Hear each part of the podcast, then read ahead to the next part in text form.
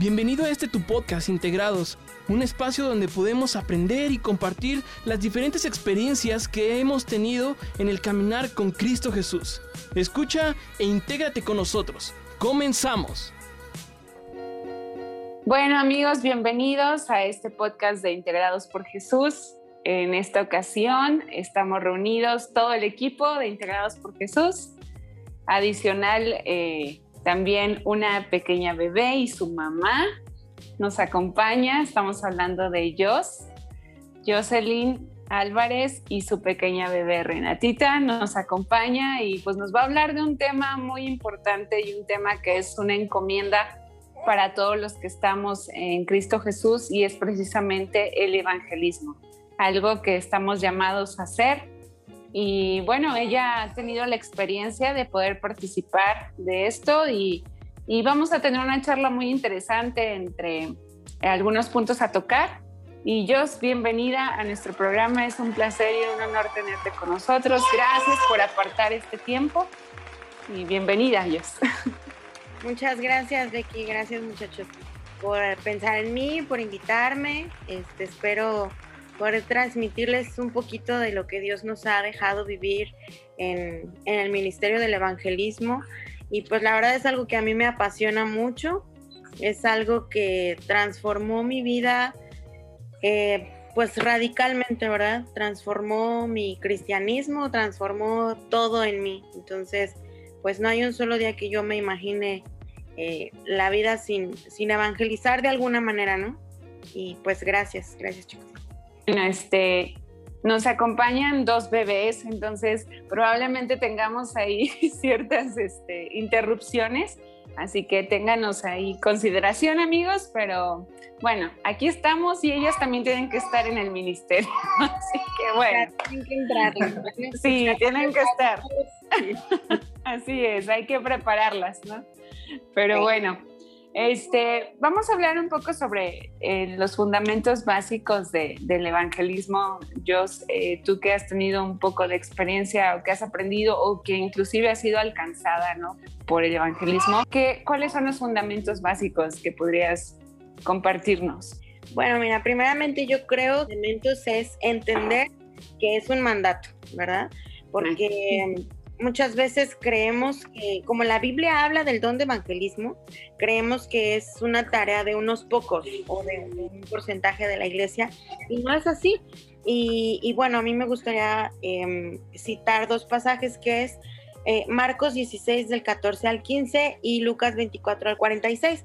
El primero, bueno, dice, Jesús ya se está despidiendo de los apóstoles y dice, finalmente se les apareció a los once mismos y les dijo, id por todo el mundo y predicad el Evangelio a toda criatura. Entonces, partimos de, la palabra Evangelio para tomar otro principio que es ir, a, ir y predicar buenas nuevas, ¿verdad? Porque a veces em, al, momento de que nosotros queremos compartir de nuestra fe, tendemos a, a, caer un poquito en el juicio o en la condenación. Y la importancia de saber de que son buenas nuevas pues eh, eso no, nos, nos, encamina a algo más claro de pues qué es lo que vamos a hacer, ¿no? Evangelizar, ir a dar buenas noticias.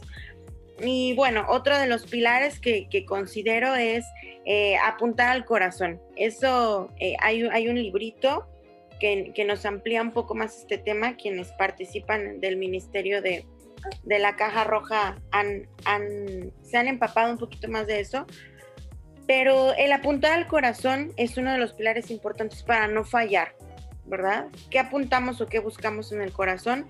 Buscamos la ley y la eternidad. Entonces, eso, conocer esos pilares o conocer esas bases, a mí me facilitó muchísimo el poder evangelizar y el poder compartir con otras personas, ¿verdad? Entonces, número uno, saber que es un llamado. Número dos, estar consciente de que es ir y dar buenas noticias. Número tres, apuntar al blanco correcto, que es el corazón. Y en el corazón hay dos puntos muy importantes. Eh, bueno, Jesús nos envió para que las personas tuvieran arrepentimiento y que tuvieran fe, ¿verdad? Estas van a ser nuestras metas al momento de evangelizar. ¿Y qué, vamos a tocar en el corazón? Para producir el arrepentimiento y la fe, hay dos cosas. Vamos a tocar dos botones que hay en el corazón, que es la eternidad y la ley. No sé si han escuchado acerca de esto. Sí, sí, sí, amiga. Estamos relacionados con el tema. Excelente. Tenemos la ley en Romanos 2.15. Dice que nuestra conciencia nos muestra o nos exhibe, ¿verdad? De si estamos haciendo lo correcto o lo incorrecto. Y eso lo puso Dios en nuestro corazón. Dice, pues ha puesto ley en su corazón. La ley en su corazón. Y Eclesiastes 3.3 11 nos dice que también ha puesto eternidad o la conciencia de que hay algo más. Entonces, si nosotros tocamos estos dos puntos, estas dos fibras en el corazón del ser humano, va a ser mucho más fácil poder presentar el Evangelio y va a ser más difícil que nos desviamos, que empezamos a hablar de ovnis, de dinosaurios, cuando queremos llevar a las personas a Cristo, ¿verdad? Entonces, eh, eso nos va a mantener en la línea y poder llegar a la meta, que es que las personas se arrepientan y crean en Jesús.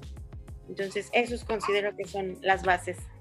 Son fibras muy sensibles o dos líneas muy sensibles eh, para un ser humano, amiga. O sea, pero inclusive son esas las que pueden delimitar pues, ¿qué onda con cómo piensa el, ser humano, no? O sea, realmente en eternidad y lo otro, ¿no? ¿Querías comentar algo tú? Sí, eh, respecto a lo que mencionaba Joss acerca de la conciencia, precisamente el día de ayer eh, estábamos, estábamos comentando acerca de cuando se llevó a juicio a las personas que cometieron eh, crímenes eh, contra la humanidad, eh, digamos a todos los alemanes. Se les llevó a juicio y se les estuvo ahí, pues, diciendo todos los cargos contra lo que se les estaba acusando. Y ellos en, su, en su defensa dijeron, ¿sabes qué? Pues respecto a nuestras leyes, respecto a lo que estaba dictando el Führer, nosotros estábamos haciendo lo correcto. Por ejemplo, decían respecto a, que robamos tierras o a que robamos este, casas, dice, nosotros no robamos eso, lo expropiamos a nombre del partido. y, por ejemplo, respecto a las muertes, decía, nosotros no, no matamos, nada más eliminamos respecto a las órdenes del partido. Entonces eh, les preguntan, le dicen, bueno, eh, de acuerdo, es, un punto, digamos, hasta cierto punto válido. Dice, pero no tenían conciencia, no, no estaban eh, despiertos a lo que estaban haciendo. O sea, no, no, no tenían la conciencia despierta respecto a lo que estaban cometiendo. Y sí, muchas de las veces yo creo que en la calle, bueno, yo tengo la fortuna de haber participado en el, en el Ministerio de Caja Roja y, y, uno cuando va haciendo esas preguntas eh, respecto a la conciencia, apuntando hacia la conciencia, hacia el corazón, hay gente que de verdad eh, no lo ve así. ¿verdad? Y mencionabas también el punto del arrepentimiento. Aunque a veces nos, nos gana, yo creo que quisiéramos dar bibliazos. este, pues no, obviamente no es lo correcto, no es lo que, no es lo que Dios quiere. Sin embargo, el Espíritu Santo, ese es el trabajo del Espíritu Santo. Eso es lo que, lo que Él hace y poner ese arrepentimiento genuino en su corazón. Así es. Y bueno, yo creo que, bueno, más adelante lo vamos a ver. Ese es uno de nuestros principales errores, ¿no? Creer que nuestro trabajo es que la gente entienda o queremos eh, así como que eh, sacudirlos, ¿no? Y decirle, pero es que está tan claro y no es así. Digo, nadie nos agarró hacia nosotros, ¿no? Digo, bueno, por lo menos a mí no. A lo mejor yo a Edwin lo agarré, pero, pero generalmente no se debe hacer así. es que no entendía. bueno, qué bueno que te arrepientes. Sí, el Señor me redargulló, Edwin. sí, sí me acuerdo, porque es muy rebelde ese muchacho. Sí, hombre, seguimos orando por él me atacado públicamente en el podcast. a ver, cuéntanos errores y muletillas que, a veces utilizamos al compartir. Digo, tú me viste ah, en un principio cómo evangelizábamos, cómo empezábamos, y, y todo el mundo tiene ese tipo de muletillas, esos errores que pues son a veces garrafales en el Evangelio. ¿Qué errores podemos evitar y qué errores son muy comunes al evangelizar?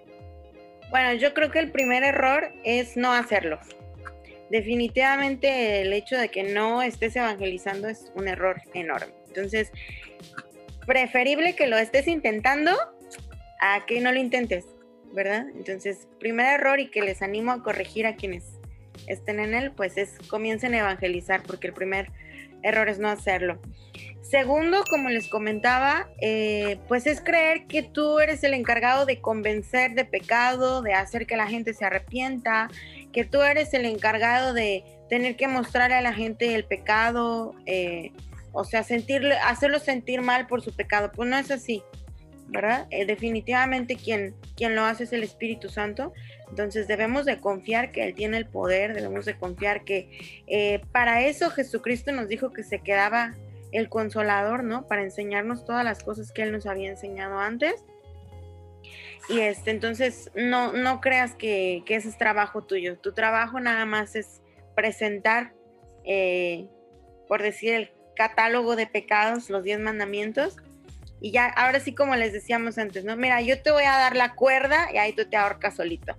Y la cuerda, pues son los diez mandamientos, ¿verdad? Tú no vas a ir a ahorcar a nadie, tú nada más le dices, mira, esto está así, y el Espíritu Santo produce lo demás. El tercero es eh, compartir con juicio. Yo creo que a veces eh, queremos compartir, pero caemos en el hecho de, de, decirle, es que tú estás mal, es que mira, este pecador, ¿por qué lo estás haciendo así? Te vas a ir al infierno, ¿eh? Y realmente Jesús habló muchísimo más del infierno que del cielo, ¿verdad? Si analizamos los evangelios. Pero si se fijan, Jesús nunca lo hizo con juicio.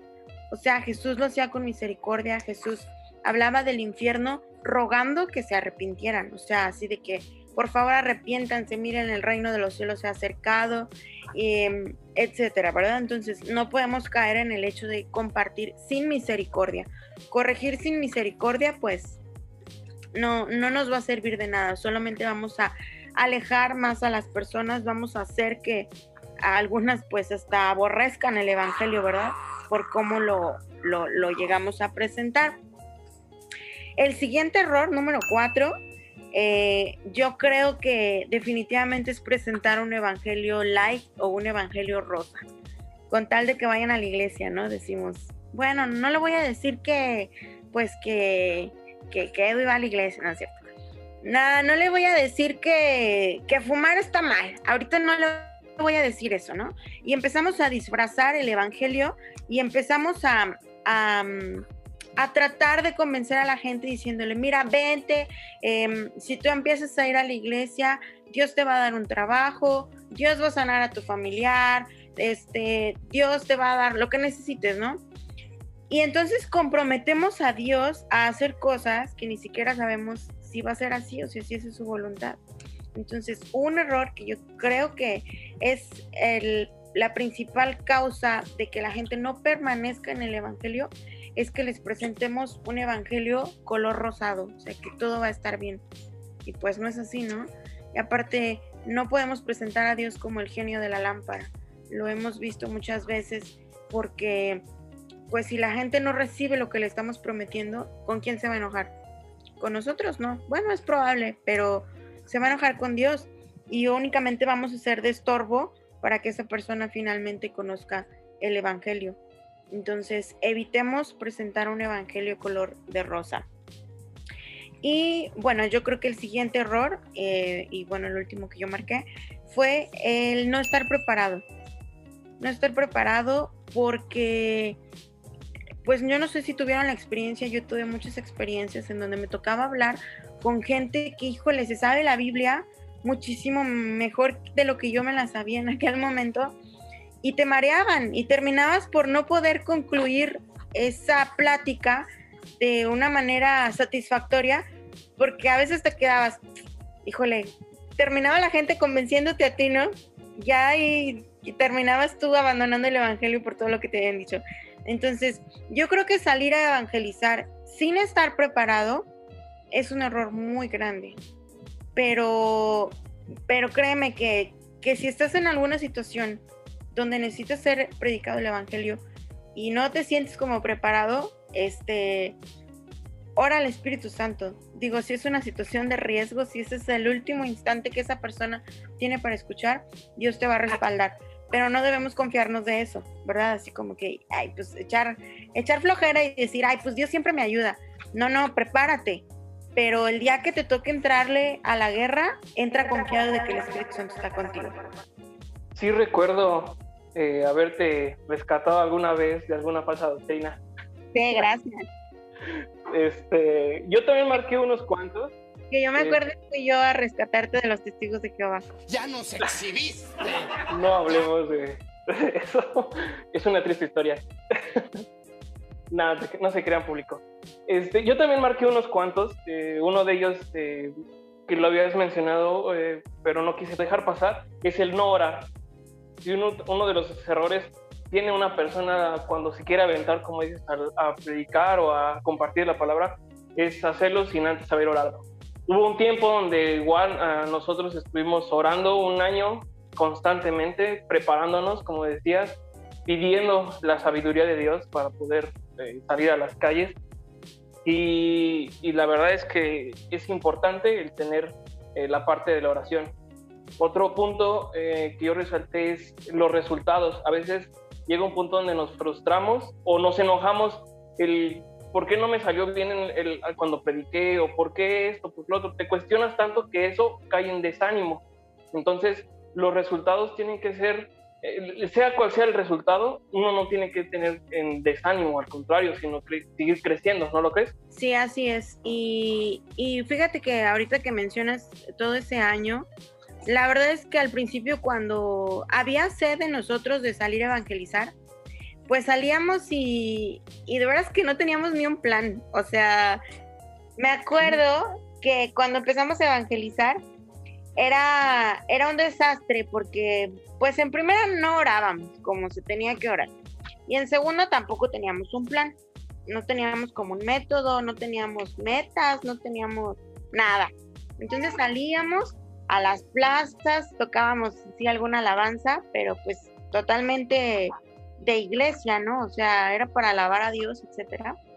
Y, y, luego echábamos un gritillo todos para que la gente volteara. Ah, sí, muerde O sea, la gente volteaba así como que, ay, ¿qué onda? ¿Por qué gritan, no?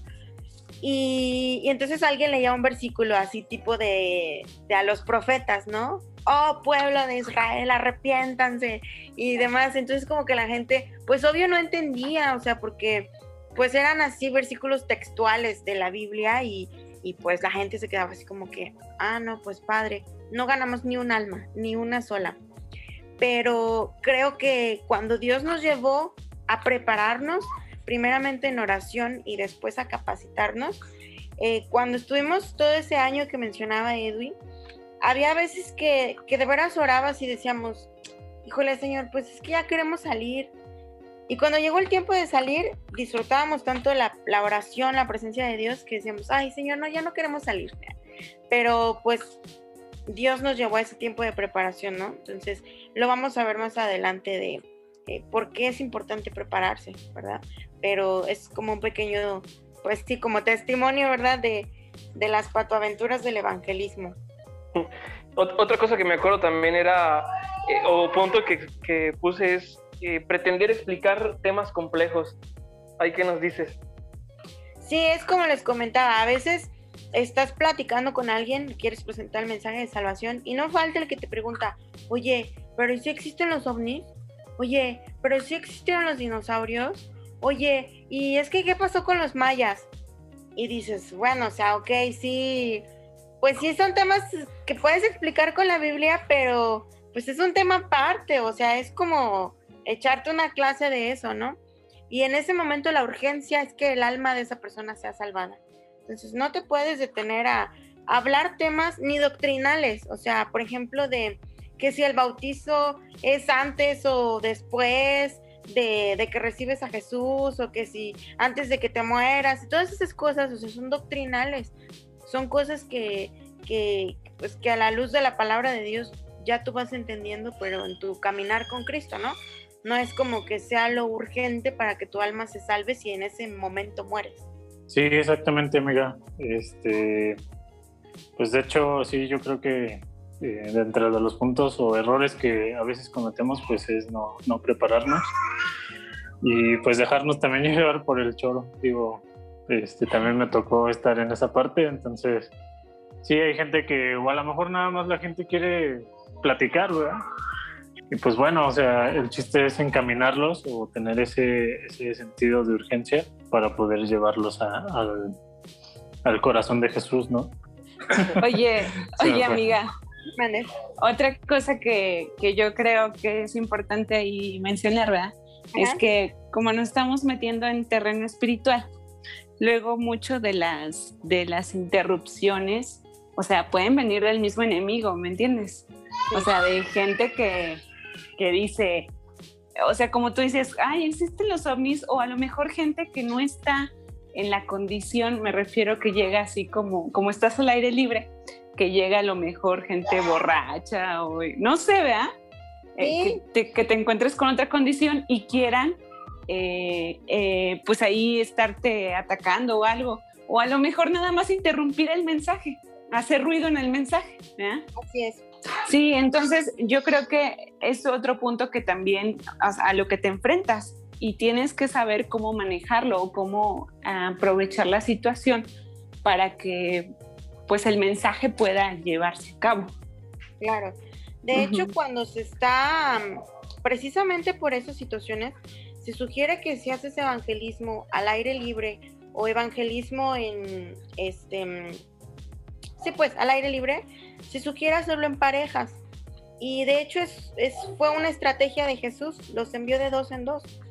Porque cuando uno está presentando el evangelio, el mensaje, el otro disipa las distracciones, ¿verdad? Porque si nos, nos llegó a pasar, me acuerdo que, que tuvimos, se acercó un señor bien tomado y, quería golpear a uno de los muchachos, pero él estaba solo, o sea, se acercó él solo con el señor, pero el señor estaba muy alcoholizado. Entonces, pues lo único que, que, pude hacer fue ir y jalar a este chico, a, a, que iba con nosotros, porque el señor ya lo quería agredir. Y, de hecho el señor me soltó un manotazo, pero pero le dije, a ver, señor, tranquilo, si, si no quiere escuchar lo que tiene que decirle mi compañero, no pasa nada, este, se puede ir, ¿no? Eh, pero en esa ocasión estaba solo. ¿Qué pasa también? Cuando estás en la calle o cuando estás así como con más personas, sí tiende la gente a interrumpir. Entonces, si tú ya tienes una estructura en tu mensaje, es fácil volver a jalar a la persona para que no se distraiga, ¿verdad? Y, cortarle a la otra. Muchas gracias. Por ejemplo, los vendedores los vendedores se acercaban un buen y era trabajo de la pareja del que estaba compartiendo eh, el no gracias, ahorita no, etcétera. Pero definitivamente que es espiritual, pues, pues sí es espiritual, ¿no? Porque son almas que estamos arrebatando. Entonces, eh, hablando del evangelismo en la calle, si, tienes que ir eh, bien oradito, bueno, en todos, ¿verdad? Pero en especial en la calle bien orado para que Dios te dé discernimiento y, tú sepas cuando es nomás pues una distracción, alguien se acercó a vender o lo que sea, y cuando es alguien que desea estorbar el, el evangelio. Había un señor que se acercaba y decía que era cristiano, no sé si te acuerdas, Edwin, es, es ya, ya, ya viejito.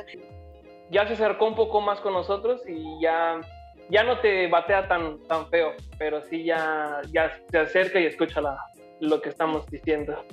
Espero, espero que sea el mismo. Te voy a dar otra para ver si era, llevaba una muchacha en silla de ruedas y pedía dinero sobre la, la, la calle de Hidalgo. Él se acercaba y nos corregía todo el mensaje, pero lo hacía a manera de estorbo, o sea, y lo decía en voz alta, entonces distraía a la gente, ¿verdad? Entonces ese tipo de cosas pues las tienes que cuidar, eh, tú seguir adelante, no dejar distraerte por ese tipo de personas y seguir predicando el mensaje. Sí, sí es, sí es el mismo. Ya no ha llevado, bueno, llevó un, hubo, un tiempo donde ya no llevó a la, a la chava, pero sí, eh, era, era muy monótono cuando llegaba y te corregía, pues de cierta manera creyéndose superior. Otro punto, a veces, eh, que yo también marqué aquí, era que a veces te sentías más santo que el otro. y eso y, era viceversa, tanto a veces ellos con nosotros como a veces nosotros con ellos. Pensaba, eh, pensaban pues, que nosotros teníamos más acceso directo al cielo que, que, ellos, ¿no? Pero realmente todos tenemos ese mismo privilegio delante de Dios. Claro. Entonces, sí es otro punto donde eh, errores que cometemos al presentar el Evangelio, ¿no? Sentirnos más santos que otros. De hecho, este, el punto que quería comentar es que a veces nos convertimos en esos fariseos y ese es otro tipo de errores que cometemos. Porque si bien en la Biblia nos relata eh, qué fue lo que pasa con los, con los fariseos en el tiempo de Jesús, incluso después de, que Jesús este, asciende al cielo, es de que, eh, y precisamente en, el libro de los Hechos lo menciona, que ponen tropiezo en cada cosa a, las personas para que, para que, digamos, que ellos queriendo, acercarlo, queriendo acercarlos a Dios, terminan por alejarlos por todas las restricciones o por todas las reglas o por todas las cosas que según dicen que tienen que hacer. Entonces, eso nos deja a nosotros la enseñanza precisamente de no, no imponerles esas, reglas, ¿no? O sea, o esas cosas que son de hombre. Obviamente, pues lo que viene en la palabra de Dios hay, hay que hablarlo con autoridad y, explicarlo eh, lo mejor que podamos, sin embargo, este, no caer en ese, en ese modo fariseico, farisaico, por así decirlo, en el que decimos tienes que hacer esto, tienes que hacer lo otro, y que tienes que hacer esto, y tienes que ir a tal lado, o tienes que hablar con alguien, y tienes que hacer esto, y tienes que hacer lo otro.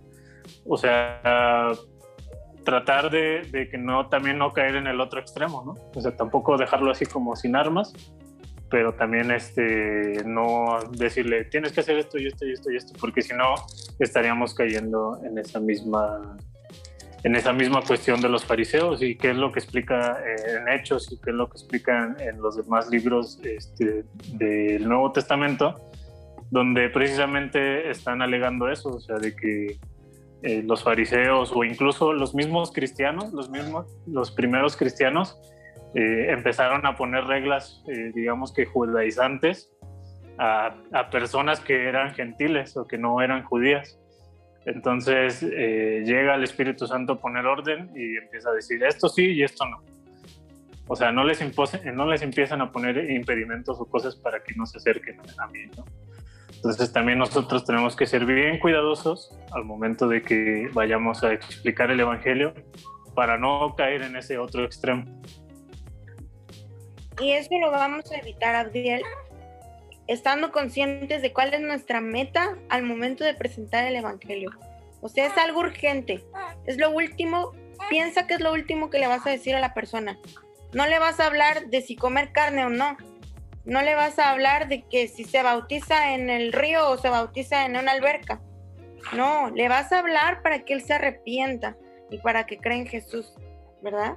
Porque si, si todos evangelizamos con la idea de que cuando estamos conscientes de que es la última oportunidad de que esa persona tiene para escuchar el Evangelio, le vamos a decir lo más importante. No te vas a desviar en otros temas, porque puedes pensar, esta persona puede morir en media hora.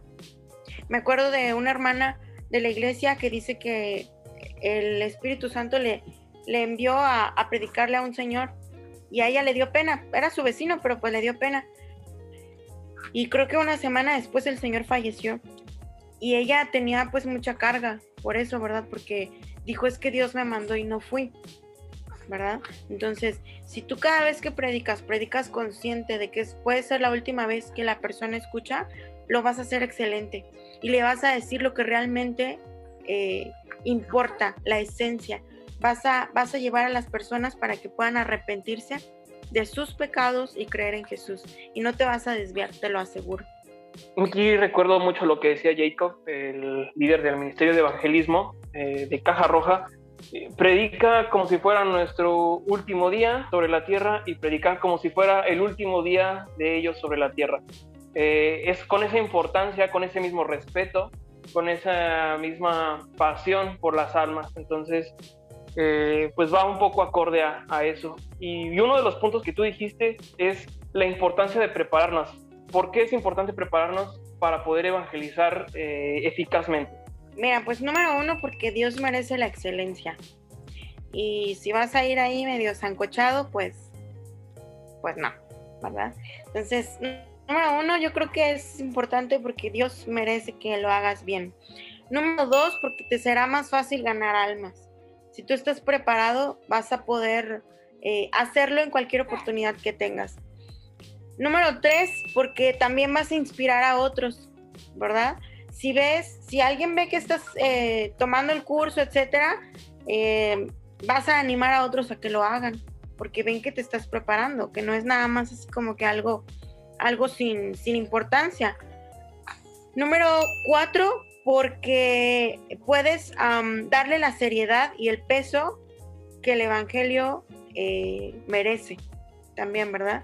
Cuando tú empiezas a estudiar algo, pues le das seriedad, le das este, ese, mm, le metes disciplina y ahora te das cuenta que es algo eh, importante, porque si, por ejemplo, un ejemplo, que el pastor hubiera visto que, que yo nada más me la cotorreaba ahí en el ministerio, ¿no? Y que nunca hice los exámenes y etcétera, ¿no? El pastor yo creo que no hubiera, dijo, no, pues esta nomás está jugando. Pero cuando el pastor empezó a ver que hacíamos los exámenes, que empezamos a leer los libros, etcétera, el pastor le dio la importancia al ministerio porque nos estábamos preparando. Entonces, si tú quieres que tu ministerio de evangelismo dé frutos, tienes que tomarlo en serio, prepararte para que los demás te tomen en serio. Entonces, es importante. Y último punto de por qué prepararnos, pues porque siempre va a haber alguien más preparado que nosotros. ¿Y qué vas a hacer?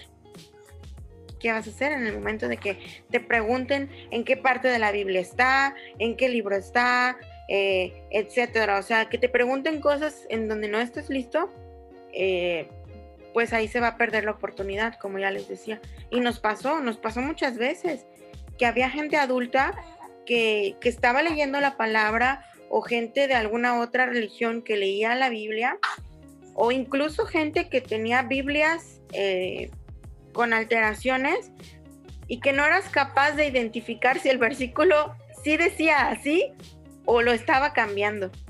Entonces, simplemente con esas cosas debe ser más que suficiente para animarte a prepararte cada día. No solamente tomar un curso y ya. Por ejemplo, o sea que, bueno, ya, ya me dieron mi certificación de, de, caja roja, ¿no? Ya, ya, ya no voy a leer la Biblia, ya no voy a memorizar versículos, no, al contrario, eso te debe de retar a seguirte preparando. Sí, es correcto. Este, yo voy a hacer una, una promoción de una página de Facebook que se llama Redefensa. Es de un ministerio y de una iglesia local eh, aquí de los peregrinos este, donde está el hermano David Domínguez, a lo mejor alguno de ustedes lo conoce, ya lo tuvimos aquí también en el podcast, este, nos habló acerca de ateísmo. Y en, en, la página de Redefensa, este, precisamente es eso, o sea, tener bases, eh, digamos que eh, acerca de, la historia, o sea, porque la Biblia pues obviamente ya se escribió, ya fue una revelación dada, ya está terminada. Sin embargo, hay muchas cosas todavía este, que pasaron eh, después de que se escribió, muchos datos muy, muy importantes que conforman y que podemos asegurar que la Biblia eh, es este, pues lo, más importante o lo que se ha cuidado más, con, mucho cuidado eh, durante muchos años. Y pues bueno, este, en esta página pues eh, realmente ha habido muchos temas en los cuales también este, se ha preparado para poder darle al cristiano armas con las cuales él pueda defender su fe y que no llegue alguien con un argumento o con un versículo y te destruya todo. Entonces, precisamente es lo que, lo que platicaba Joss. Sí, eh, obviamente cuando vas a evangelizar hay que prepararte para saber cómo dar el evangelio, para eh, saber cómo llegar a, la persona, para poder, para saber cómo abordarla, para saber cómo hablarle incluso. Este, entonces, esa es una preparación aparte.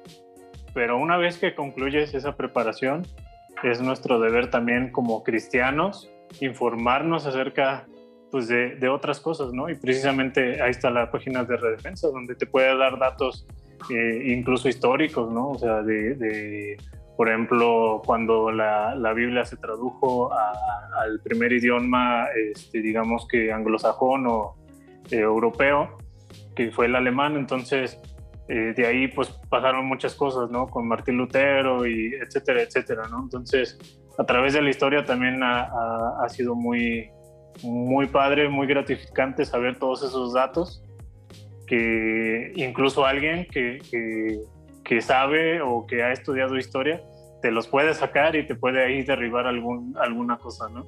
Porque te quedas así de, ¿qué? Pues, no, no es cierto, o te puede decir, oye, pues esta Biblia que tú tienes es la reina Valera de, tal, y, pero pues no sabías que esto pasó o que esto sucedió mientras la escribían o que algo, ¿no?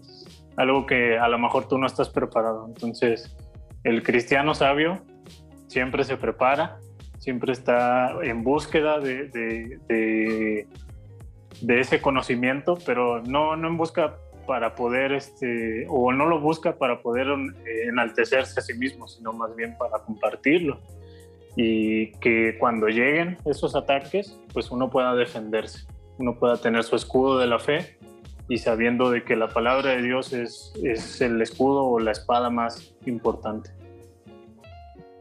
Así es, Abdi. Y fíjate que yo me acuerdo mucho de, de enseñanzas que nos da el pastor y, y, tips que nos da también de, sobre el evangelismo. Y él dice, nos anima a que estemos informados de las noticias por ejemplo, porque a veces no sabes ni qué está pasando en el mundo y muchas veces esas son pequeñas puertas que tienes para empezar a compartir, ¿verdad? Entonces, el pastor siempre nos anima a estar informados de lo que está pasando, nos anima a leer, como dice Abdiel, historia, nos anima a no quedarnos en la ignorancia y a no quedar como el, la imagen que tienen de los cristianos, que somos ignorantes, que solamente pues leemos la Biblia y, ya no sabemos de nada más. Sabemos que la Biblia es la palabra de Dios, pero como dice Abdiel, enriquecer todo nuestro, el conocimiento que Dios nos ha dado con, con otras cosas, ¿verdad? Y, y, eso nos da pie porque cuando tú le vas a compartir, por ejemplo, a una persona que es muy culta y tú llegas a decirle puros versículos, versículos, versículos, pues la persona va a decir, ¿qué onda? Pero si le empiezas a hablar, em, bueno, vamos a entrar un poquito en los métodos, ¿verdad? Pero si le empiezas a hablar, por ejemplo, eh, están viendo una pintura y puedes hacer un comentario acerca de una pintura y de ahí ligarlo al mensaje, pues padrísimo. A mí me encanta hacer eso, me encanta agarrar este, temas cualquiera o, o de un objeto, saben que eso es un ejercicio súper básico en el Evangelio Callejero, agarrar un objeto y de ahí predicar pero ¿cómo lo vas a hacer si no tienes idea de, quién hizo esa pintura, de quién escribió ese poema, de, quién es el presidente en tal lado? No sé, o sea, te, limitas las herramientas para poder compartir el Evangelio. Recuerdo en, un libro, recuerdo que era el de Apunta al Corazón, eh, en ese libro eh, maneja datos, datos, este, gráficas, números, no te dice tanto porcentaje de, población o tantas personas este, conocen del Evangelio, tantos no. Y eso, y eso también es impactante ahorita que, me, que mencionabas de, de, con cualquier tema poder sacar la conversación para poder evangelizar. También hay muchas personas que les gustan datos, esas cifras, ¿no? Y pues puedes tú llegar y decirle, ¿sabes qué? En tal lugar, eh, la cifra de población que, que, ha escuchado del Evangelio, o sabías tú que la natalidad, cualquier tipo de datos a esas personas les interesa, les llama la, atención y los atrae. Entonces sí también, como decías, buscar en libros culturalmente, geográficamente, históricamente, este, es importante conocerlo, leerlo y, y estar bien informados. Cuando venga una persona que, que sabe, eh, o culturalmente, pues sí, si nos agarra desprevenidos, nos va a venir y nos va a tumbar, como decías. Así es. ¿Recuerdas algunos versículos o tienes algunos versículos clave para poder evangelizar? claro. Tengo muchos, pero les voy a dar siete nomás. Acuérdense que la meta es producir el arrepentimiento y la fe en Jesús, ¿verdad? Entonces tenemos, pues número uno, hay que mostrar la enfermedad. Romanos 3:23 dice, por cuanto todos hemos pecado, estamos destituidos de la gloria de Dios, ¿verdad? Entonces, presentar el problema. Ese es el problema, amigo.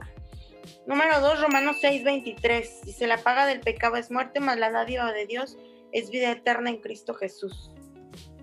Número 3, ya que, bueno, la persona ya vio que está en problemas, ya vio que cuáles son las consecuencias de morir sin, sin Dios.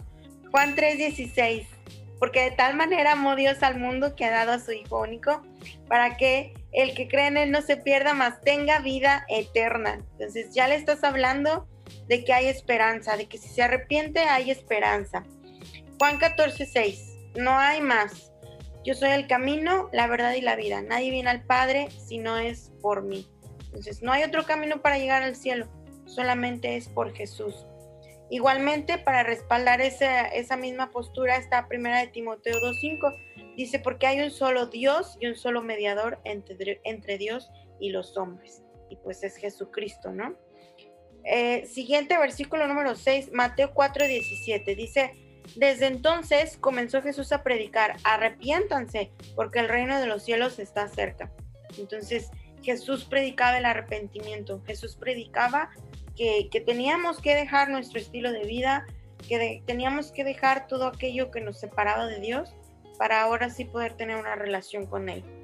Y bueno, en uno de los versículos claves que, que más hemos aprendido, Romanos 10, 9 y 10, dice que si confesares con tu boca que Jesús es el Señor y creyeres en tu corazón que Dios lo levantó de los muertos, serás salvo. Pero quiero hacer un comentario en este versículo. No es nada más hacer la oración de fe y, ya. O sea, la oración de fe implica un cambio de vida. Implica entregar tu vida completamente al dominio de Jesucristo. Porque cuando se lo dijeron a los romanos, se me anda cayendo Isabela, cuando se lo dijeron a los romanos, declarar que Jesús era Señor era declarar que querías morirte, porque ahí solamente César era Señor. Y si tú decías que alguien más era Señor, perdías la vida. Y así debemos nosotros abandonar nuestra antigua vida para ahora sí declarar que Jesucristo es nuestro Señor. Y, bueno, creo que esos son versículos que nos ayudan, que si tú memorizas, puedes incluso estructurar y tener un poco más claro cómo se va llevando el plan de salvación. Ya una vez que la persona pues se arrepintió, ahora sí puedes orar por ellos, ahora sí puedes invitarlos eh, a alguna reunión, etcétera. Pero acuérdate que tu meta es que la persona eh, se arrepienta, cambie su estilo de vida y pues con la ayuda del Espíritu Santo es completamente posible. Dios, cuéntanos cómo has evangelizado ahorita en la pandemia. Hay un, testimonio tuyo muy interesante que escuché hace unas cuantas semanas, eh, pero quisiera que nos lo contaras. Sobre tu página de Facebook. Ah, sí. Eh, bueno, como saben, bueno, no, no saben muchos, ¿verdad? Pero el año pasado pues me tocó vivir mi embarazo pues con pandemia y pues yo tenía que cuidarme, ¿verdad? Entonces, este, pues, pues ya saben, no salíamos, etcétera. Pero pues Dios me empezó a inquietar y dijo, pues tienes que seguir trabajando, tienes que seguir evangelizando. Y yo, señor, pero ni modo que haga ahorita aquí células en la casa, ¿no? Y, ¡pum! se me vino. Eh, ya tiene varios años que, yo hago, em, bueno, envío mensajes en mis redes sociales por si alguien tiene alguna petición de oración, ¿verdad? Y, yo les decía, honestamente no recibo muchas peticiones. Eh, cada vez que yo, que yo lo envío, serán unas, máximo unas cinco personas que, me escriben. Y ahí yo aprovecho para poder presentarles el Evangelio, ¿verdad? Hablarles de Jesús. Y en esta, en el, año pasado que empezamos con este método de poder compartir el Evangelio eh, vía Zoom, eh, tuvimos una célula con un, con un, amigo mío, un buen amigo, que si está escuchando esto, eh, quiero decirte que, te quiero mucho y que me gozo mucho por tu vida. yo le compartí a él en la universidad y, no me quiso hacer caso. Voy a mantener tu anonimato, pero no me hiciste caso cuando debiste. Entonces, cuando lancé la convocatoria vía Zoom, bueno, en Facebook, yo les ofrecí pues que, que íbamos a estar orando, estudiando la Biblia, etcétera, y él se inscribió y, terminó su, su, curso, pudimos disipularlo, él ahora está sirviendo en una iglesia, no es nuestra iglesia, pero está sirviendo. Y, y, eso lo pudimos hacer en tiempos de pandemia, seguir ganando almas en tiempos de pandemia. Y, este, y, y a mí me da mucho gusto que, que a pesar de lo que podamos pensar que la pandemia nos limitó, yo pienso que nos expandió, al contrario, porque ya podemos hacer reuniones más fácil a, más distancia eh, con los medios eh, de comunicación que tenemos hoy en día. Y pues está bien padre, o sea, podemos seguir evangelizando, les digo, a mí me funciona eso, lanzar, siempre hay necesidad. Y, cuando tú lanzas una eh, convocatoria de ayuda, pues va a haber gente que no dude en tomarla, ¿verdad? Y decir, ¿sabes qué? Pues sí, este, estoy batallando ahorita de trabajo, estoy batallando de salud, y, tú presentes el Evangelio ahí, ¿verdad? Pero siempre enfocándote en lo que Jesús nos animó a hacer, arrepentimiento y fe. Pues qué, padre, amiga, que, que, Dios te haya permitido eh, experimentar eso. Nos da mucha alegría, este, pues, saber que, que Dios eh, ah, no se limitó a, como bien dices, a, a formar parte de la iglesia o a estar ahí en, este, digamos que necesariamente en el, en el centro, como se venía manejando. Pero qué, qué, padre que podamos dar esos testimonios y qué, padre que podamos este, pues orar por otros, así como en aquellos tiempos también se, se llegaba a hacer.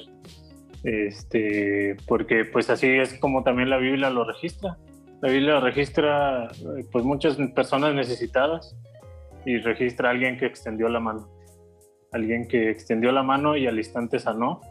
O personas este, que eh, necesitaban algún tipo de ayuda y, se, les proporcionó, se oró por ellas y se convirtieron en, personas que, que, impactaron también y que están escritas en la Biblia. Entonces, este, pues qué bueno que que podamos compartir ahora de esta manera, amiga. Y alguna otra experiencia, digo, ahora a lo mejor nos pudieras contar de, antes de la pandemia, antes de que todo esto pudiera, este, o que, se, que pasara esta pandemia. Y yo creo que, bueno, a mí me tocó vivir algunas experiencias, pero yo, eh, yo creo que pues tú tienes eh, algunas más por la cantidad de años que estuviste también en el ministerio. Entonces, este, supongo que tengo, tienes muchas más este, experiencias, a lo mejor también en los camiones, creo que recuerdo que se subían a los camiones. Sí, Entonces, ¿alguna que nos quieras contar, amiga? Sí, pues le hicimos de todo, la verdad. Yo creo que nada más, iba a decir nos faltó de lavacoches, pero no, también estuvimos en los semáforos, en las esquinas. Este, bueno, yo eh, cuando, cuando empecé a recordar, este, una que, que sí me impactó bastante, este, iba yo caminando en el centro y estaba una muchacha y me detuvo, me dijo, te leo la mano. Y yo le quité la mano y, seguí caminando, le dije, no, no, no, pero, o sea, como que yo hasta le hice el fuchi, ¿no? O sea, así como que, no me toques. Y este, y porque yo llevaba prisa, entonces ya le dije, no, no, no, y le quité mi mano y seguí caminando. Pero en eso empezó así como que yo sentí que el corazón se me, se me hizo una pasita, así sentí algo en mi pecho y sentí, no audiblemente, pero sentí como si la voz de Dios estuviera aquí y me dijo, regrésate. Y yo le dije, Señor, no, qué miedo. En ese momento pensé, no, dije, es una divina, Señor, ¿cómo me voy a regresar? Y este, y seguí caminando, de verdad, yo iba caminando bien a prisa. Y otra vez sentí, regrésate y dije, me tengo que regresar, si no, ni siquiera voy a estar a gusto. Entonces me regreso y la chica tenía ahí sus sillitas y tenía una mesa ahí en pleno pasillo de, de, de. Y me senté, me senté ahí con ella y solamente me acuerdo que la vi y le dije, ¿tú sabes que lo que estás haciendo no le agrada a Dios? Y me dijo, sí lo sé. Le dije, ¿no te gustaría arrepentirte, dejar todo esto? Me dijo, no, así estoy bien. Y me dolió mucho, pero haz de cuenta que en ese momento mi corazón descansó. Y le dije, ok, Dios te bendiga. Y creo que traía volantitos en mi, en mi bolsa. Y pues le dejé uno, me di la vuelta y me fui. Ese fue uno que podríamos tomar como misión no cumplida, pero, pero Dios me enseñó ahí que cuando, cuando Él da la orden uno tiene que obedecer, ¿verdad? O sea, así vayas a lo más importante que tengas que hacer, así este, sea en la calle, sea donde sea, tienes que obedecer.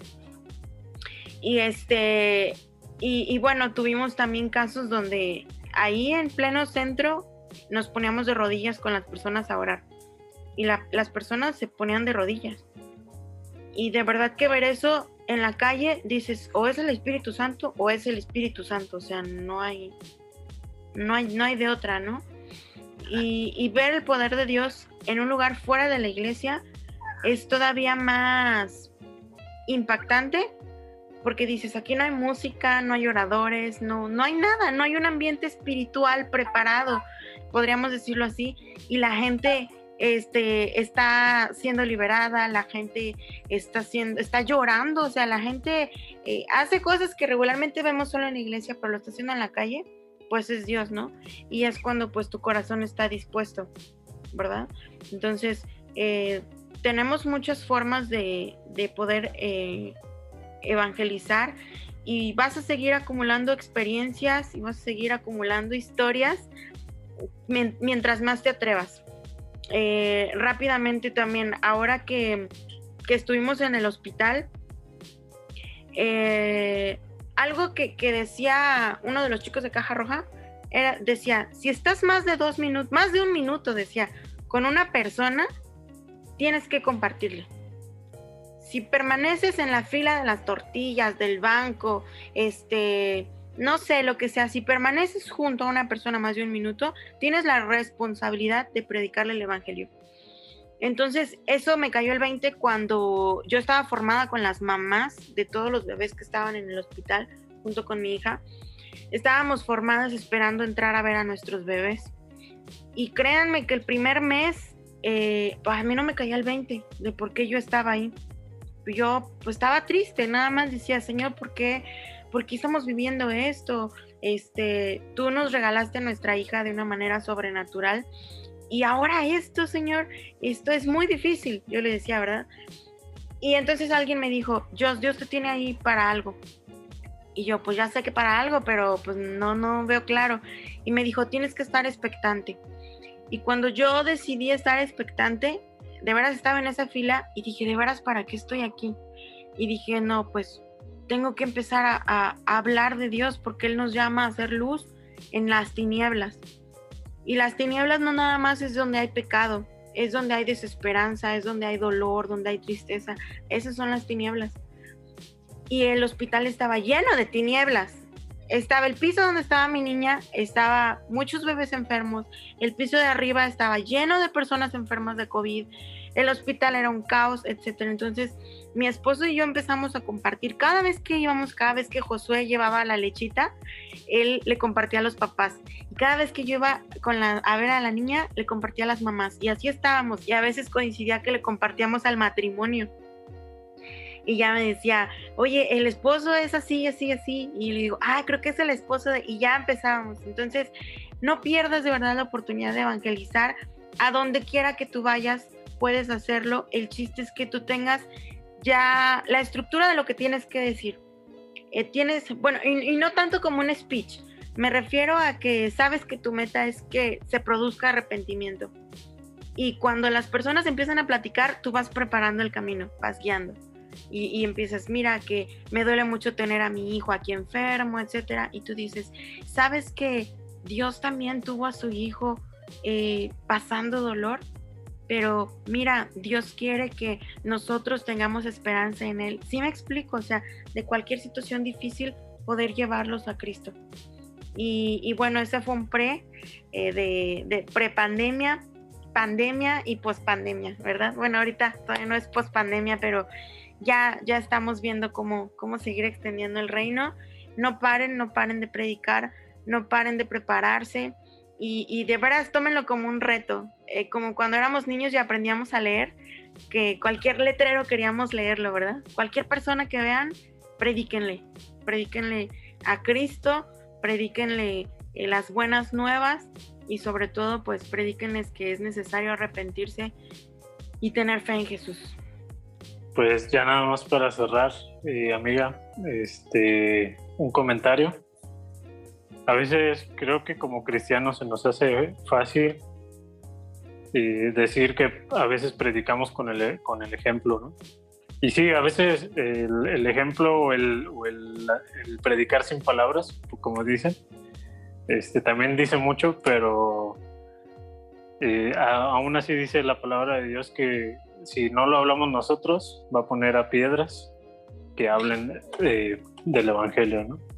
Entonces, teniendo eso en mente, pues animamos a la audiencia, animamos a, nuestros amigos integrados por Jesús a que puedan eh, compartir la palabra de Dios a pesar de que puedan tener un testimonio eh, o que tengan cierto, este, pues sí, digamos que, eh, o que los tengan en cierto, digamos que nivel, o no sé cómo, cómo podemos ahí ponerlo, eh, o en cierta esfera, y que sí digan, ah, no, no, no pues es que este, el Edwin es bien, es bien portado sí, no, no, hace esto, no hace lo otro, que ven a lo mejor con su ejemplo cómo se, o cómo se dirige a sus papás, ¿no? Entonces, en, eso lo, ven, ¿no? Y dicen, ah, bueno, es, buen, es buen muchacho, Pero sí, eh, no, dejar no dejar al aire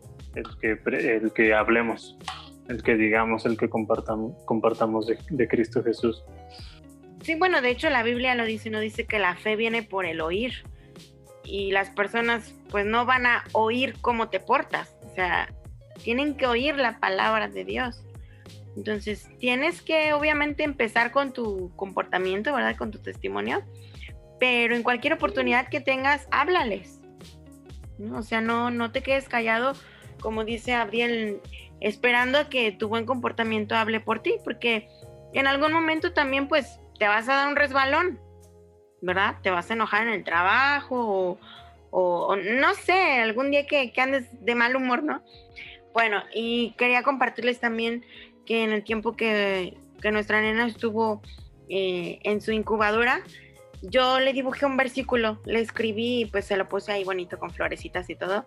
Y originalmente lo hice pues para que pudieran, cada vez que pasara alguien por ahí, yo decía, quiero que declaren esta palabra sobre mi hija, ¿verdad? pero ese versículo sirvió como testimonio para poder testificar de, mi fe a otros, porque me decían, ay, yo vimos el, el, ¿cómo me decían? El texto que le pusiste a tu nena. Y ahí se abría una puerta para que yo les pudiera compartir a mis compañeros, ¿verdad? A, quienes se acercaban. Eh, porque bueno, ella, ella estuvo hospitalizada en el mismo hospital donde yo trabajo.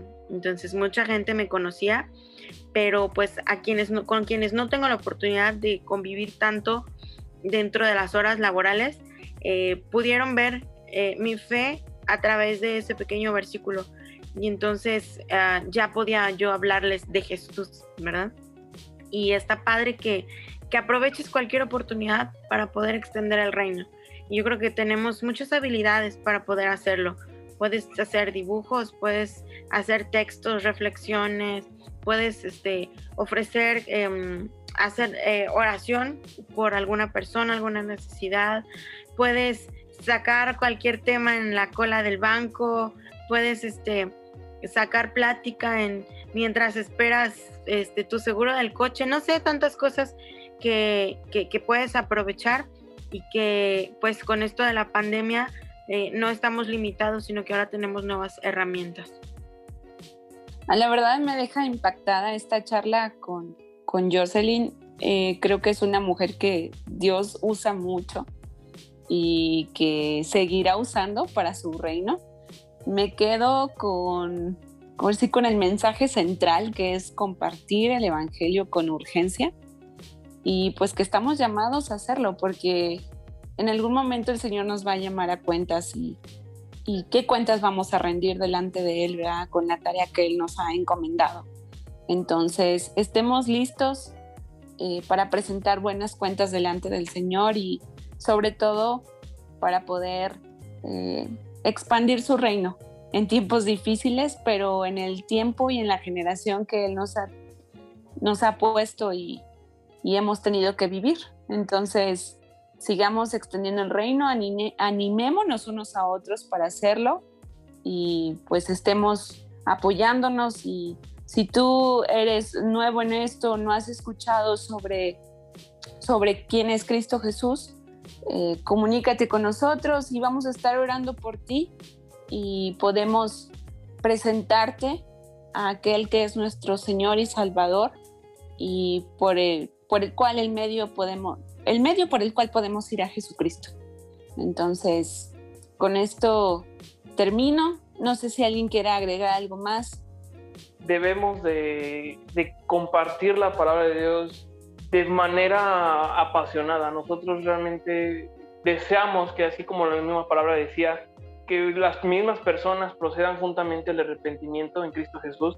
Nosotros también queremos eso, ¿no? Que las mismas personas eh, que no conocen de la palabra de Cristo, pues puedan arrepentirse, puedan creer en el Evangelio, puedan creer que Cristo Jesús es el que se levantó de entre los muertos y pues pueden ser salvos. Entonces son grandes experiencias de una gran evangelista que es Dios y pues nada, nos igual nos impulsa, nos anima, digamos nosotros compartiendo, haciendo estos podcasts en este caso, si tú tienes un ministerio de evangelismo, te invitamos a que nos compartas tus experiencias, a que nos digas cómo has vivido este, este tiempo de pandemia, porque también sabemos en el corazón que nos ha dolido a muchos evangelistas el, el no poder salir y vivir la experiencia de, de, predicar en las calles.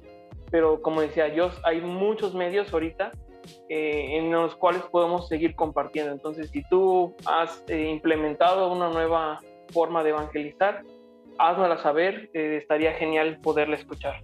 Muy bien, amiga, pues gracias por compartirnos y pues creo que ya con esto lo podemos cerrar. No, al contrario, muchas gracias. Muchas gracias, amiga.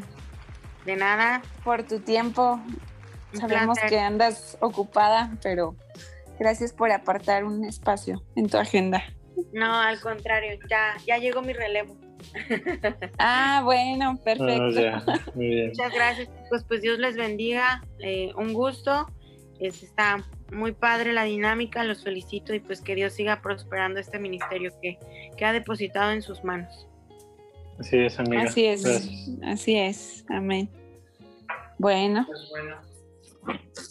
Cuídense. Nos despedimos. Bye. me acuerdo que nuestro plan era, bueno, vamos a ir a la plaza y vamos a cantar este, Te doy gloria y luego vamos a echar un grito para que la gente voltee. Y neta, esa era nuestra forma de evangelizar, ¿no? Y luego ya la gente volteaba así como que estos locos, ¿qué les pasa? Y alguien leía un versículo. Se escucha el panadero con el pan, no puede ser. ya, Dios, no me sigas quemando ya publica, me siento mal. Lo cortas que me sale natural. No, no lo voy a cortar. Sí, corta lo que oso. Gracias por escucharnos. Esperamos que este episodio haya sido de utilidad para ti. Te invitamos a que nos escribas por medio de las redes sociales. Nos vemos en el siguiente episodio y recuerda que aquí eres más que integrado.